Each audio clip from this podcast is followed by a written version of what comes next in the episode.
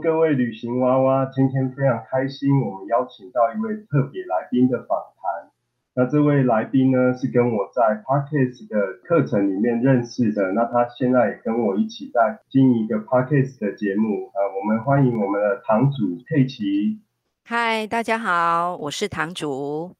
Hello，佩奇啊，我听过好几集你的节目喽。我听完了之后，我们刚才有在想说要怎么样搭配做今天的特别节目啊。其实我想先分享一个小故事给你。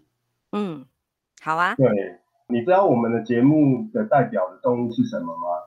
呃，好像是一只小青蛙，对不对？对，青蛙它是两栖类嘛。另外，它有一个好朋友叫做乌龟，因为乌龟也是两栖类嘛。然后有一次呢，有一只乌龟，它就出门要去散步的时候啊，它在路上就遇到了一只瓜牛，它的邻居瓜牛。然后它就很好心的看说，哎，瓜牛你爬这么慢啊，那你要不要我上来，我载你一程，看你要去哪里？瓜牛想了想说，好吧，那就上了那个乌龟的背上往前，然后到达那个它要去的地方。结果下来之后啊，瓜牛它面色铁青。乌龟就问他说：“为什么啊？你怎么了？全身都在发抖。”蜗牛说：“你刚才一路飙车，我我我好怕，我再也不敢坐你的便车了。” 为什么我会说这个故事呢？因为佩奇的节目，如果各位娃娃有去听过，他讲话的速度是非常非常的快速，然后我本人的讲话速度一般是稍微偏慢。对，所以我就想说，嗯，今天是一个蜗牛跟乌龟的车这样子，希望佩奇等一下不要用飙车的速度，这样大家可以配配合一下。对，好，我尽量控制，然后我会稍微这个减速一下哦，来来尽量搭配我们这个节目的节奏。那也很谢谢哦，我们的经验就是邀请我来上这个节目这样子。是的，那佩奇，你可以稍微分享一下你的节目吗？我的节目名称呢叫做《堂主说梦话》，大家去搜寻的话呢，也可以看到这个节目。请问一下，你这个 podcast 节目主要探讨的问题是哪些方面？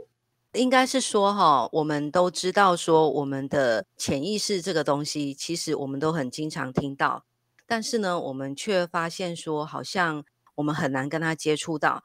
我会做《堂主说梦话》这个节目，其实就是比较属于在探讨潜意识的部分。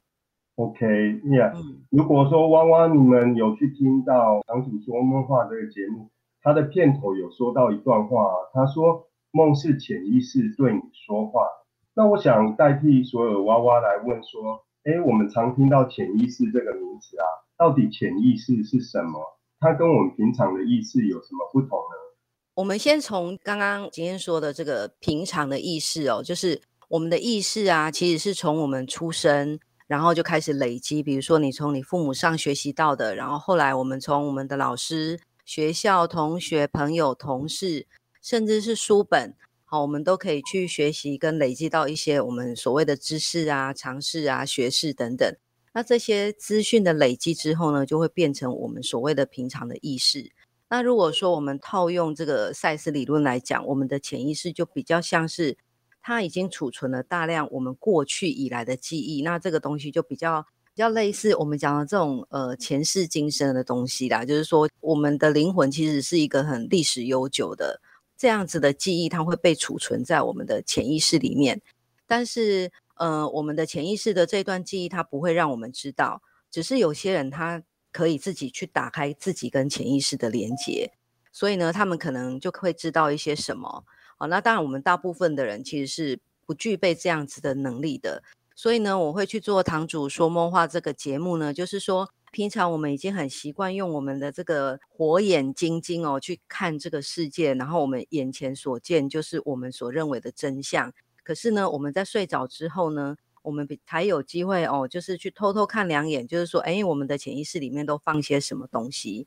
就好像说，如果你的人生啊是一连串的考试啊。如果你能够去连接到你的潜意识，就有点像是考前猜题啊。不过哈，有人如果偷看到了题目，也不见得知道怎么答题啦。就像说，如果有听堂主说梦话的节目里面，其中有一集就是第三集里面，就是有个粉丝，他其实梦到了他的预言梦，可是他还是让事情发生了，这样子，大概就是这样子的概念。对，就是那个跟上司发生一些争执那一集嘛。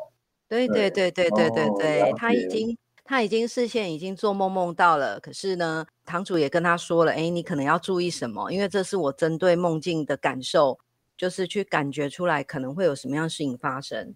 那可能过了也有点久，大概过了半个月，可能当事人也忘了曾经有过这一段梦，或者是哎有这样的一个讯息。那我们还是会依照就是我们说的，我们平常的这个意识的经验啊、习惯，还有我们的个性啊、特质，我们会用我们的经验值去反射动作出来。哎，我打算要怎么做，事情就还是发生了这样子。对，虽然可以预见，也不一定可以改变它的结果。对，那我们的这个阶段呢，跟大家讲一下。潜意识，我们这个地方，我们常说到的英文跟它有相关的，我们带一点英文进来。我们常说的意识呢，其实英文这个字我们叫 conscious，conscious 就是意识。那如果说像有人希望你们听到这里还没有不省人事，如果不省人事的就 unconscious，它就是失去的意识。那 sub，呃，我们有去过吃过 subway 嘛？那个是 subway 的三明治。那 sub 这个字首就是有一个往下的意思，或一的下面的，所以 subconscious 呢，就是在我们平常意识的下面，也就是潜意识哦。好的，那我们接下来再请教佩奇，常常有人会说他有直觉，请问一下，直觉跟潜意识之间有什么关系吗？我们平常可以相信我们自己的直觉吗？另外就是说，很多人说女生有比较强的。第六感，那第六感跟这些直觉有没有其他特别的关系？我觉得哈，应该不是只有女生有第六感，而是啊，男生通常都比较会去刻意去忽略自己内心的小声音，因为女生哈，她在我们本来的现有的这个社会价值中，可能就会比较容易产生有一些敏感的心思啦，所以她也就比较容易去感受一些微妙的东西。但是其实我们大部分人还是会有。这种直觉的能力，所谓的直觉，其实也就是你醒着的时候，潜意识给你的讯息，你有收到，所以我们通称它叫做直觉，其实也就是我们讲的第六感。比如说，我们到一个陌生的环境去，那有的人他就会选择就是先表现自己，哦，让别人先注意到我们。那有些人你就会发现说，他会选择去观望，然后去感受，哎，这些人是什么样的特质啊？然后这个活动本身它的氛围是怎么样？那其实，在这样子的一个过程当中，有时候你是不自觉的，就是跟你的潜意识已经有一定程度的默契，就是你也不见得这个东西是知道它是来自于潜意识，而是你就很习惯于这么做，就是去感知某些很微妙的东西。哦，那这个就是我们讲的第六感。那另外一种所谓的直觉，它比较像是跟预测有关。比方说你要出门啊，然后出大太阳啊，堂主的节目里面有集也有讲到这个部分，就是说，哎，你出门之前出大太阳，可是你可能就会闪过一个念头，就是说，哎，是不是要带雨伞出门？会不会下雨？哦，那通常你就会发现说，哎，你没有带伞的时候，你会不会突然有点后悔，说啊，我怎么没有带伞？那也许呢，你就会知道说，之后我还是带伞好了，因为通常这样下雨的几率都挺高的。这个就是我们讲的所谓的直觉，或者是第六感，其实都是类似的意思。它等于是潜意识给你的小礼物啦。那有时候我们就会就是已读不回啊，或者是就错过了这样子一个很珍贵的讯息，我觉得很很可惜。你如果日积月累，就是慢慢去收集这些。小讯息的话，我觉得你慢慢会跟潜意识有更多更多的连接。OK，所以以后如果收到礼物，要欣然的把它收下喽。对，这个意思。OK，那直觉这个字，我们在之前节目也有学过一些类似的说法，叫 gut feeling 或者 gut。它的另外一个字叫做 intuition，就是你直觉上没有根据，可能没有事实的根据，但是你心里就有这样的感觉。OK。或者说刚才提到的第六感，其实就是我们平常的五五感以外的第六个感觉的 six sense，第六个感觉。OK，那我们接下来的问题要请教佩奇的是说，你好像有提过说，因为在你的节目里面很多是讲到跟梦境有关的嘛，那有时候我们好像有一个概念叫似曾相识，有时候我们可能没有去过一个地方。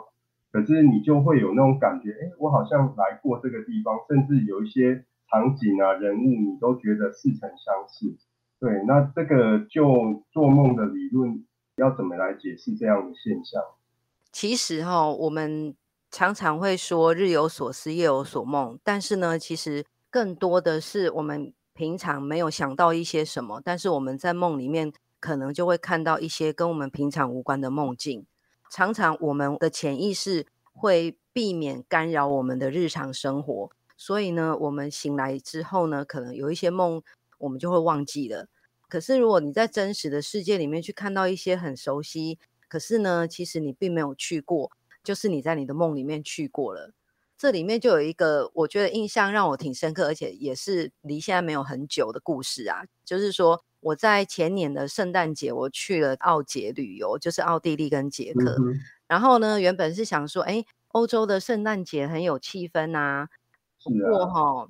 我觉得在这里要跟大家建议一下，你要么就是圣诞节之前，就是不要刚好在那个圣诞节当天的前两三天，因为像在欧美啊，他们的圣诞节就像我们的过年，其实商店都不开，所以我们去到那个维也纳最知名的就是全球品牌的这个旗舰店最多的那一条商圈哦，那个商店街就是那个商圈逛街的时候，我们都只能够 window shopping。对，看着里面的橱窗这样，刚过瘾是。对，那不过里面就是有个行程，就是我们去那个库伦洛夫的小镇住上一晚，它是一个独立的小镇。然后呢，那个小镇那个商店就是很早就会打烊，不过也是会有一两个，就是类似那种小酒馆会开的比较晚。那我们就是下午就先去探路，然后啊，就走着走着，就突然发现有一种很奇妙的熟悉感，就是。那里的房子的颜色啊，包括上面的那个街道啊，还有树木，你就会觉得哎，好熟悉。然后你就会想起了某一个画面，就是我会不会是做过这种梦？会不会凑巧那个转角处就是一个小酒馆？然后我们就真的走过去那边的时候，发现就真的有一个小酒馆。因为那个时间还早，因为就是下午而已嘛。那小酒馆还没有开，那他们可能怕说，哎，游客会觉得他们很贵还是怎么样，所以。他们都会把那个菜单放在门口外面这边，当然我们也就只有看得懂数字啊，所以呢，你就看到那个菜单的那个样子，包括它的设计，包括它的那个文字，当然文字我们看不懂，但是你就会觉得那个画面感也是很熟悉，这就很很神奇的巧合。杰克，这真太神奇了。对，刚好又是发生在捷克。对呀，那这就是一个我们觉得梦境里面似曾相识的这样子的梦境里面，我觉得对我来说是印象比较深刻的部分。OK，感谢佩奇今天来分享啊。那我们学一下似曾相识的英文，其实它是从法文来的，deja vu 这个字在法文里面就是已经就像有点像英文的完成式啊，已经曾经看过的东西，所以。英文里面就直接讲 deja vu，所以你如果觉得一个东西你看过，嗯，我不能解释啊，但是我就觉得我好像看过，就像 deja vu 一样。那个佩奇，你的年龄有听过《甜蜜蜜》吗？你这样问我，当然要说没有啊。没有吗？我我是说九令的《甜蜜蜜》啊，九令也有一首《Baby It's a Piece of Cake》。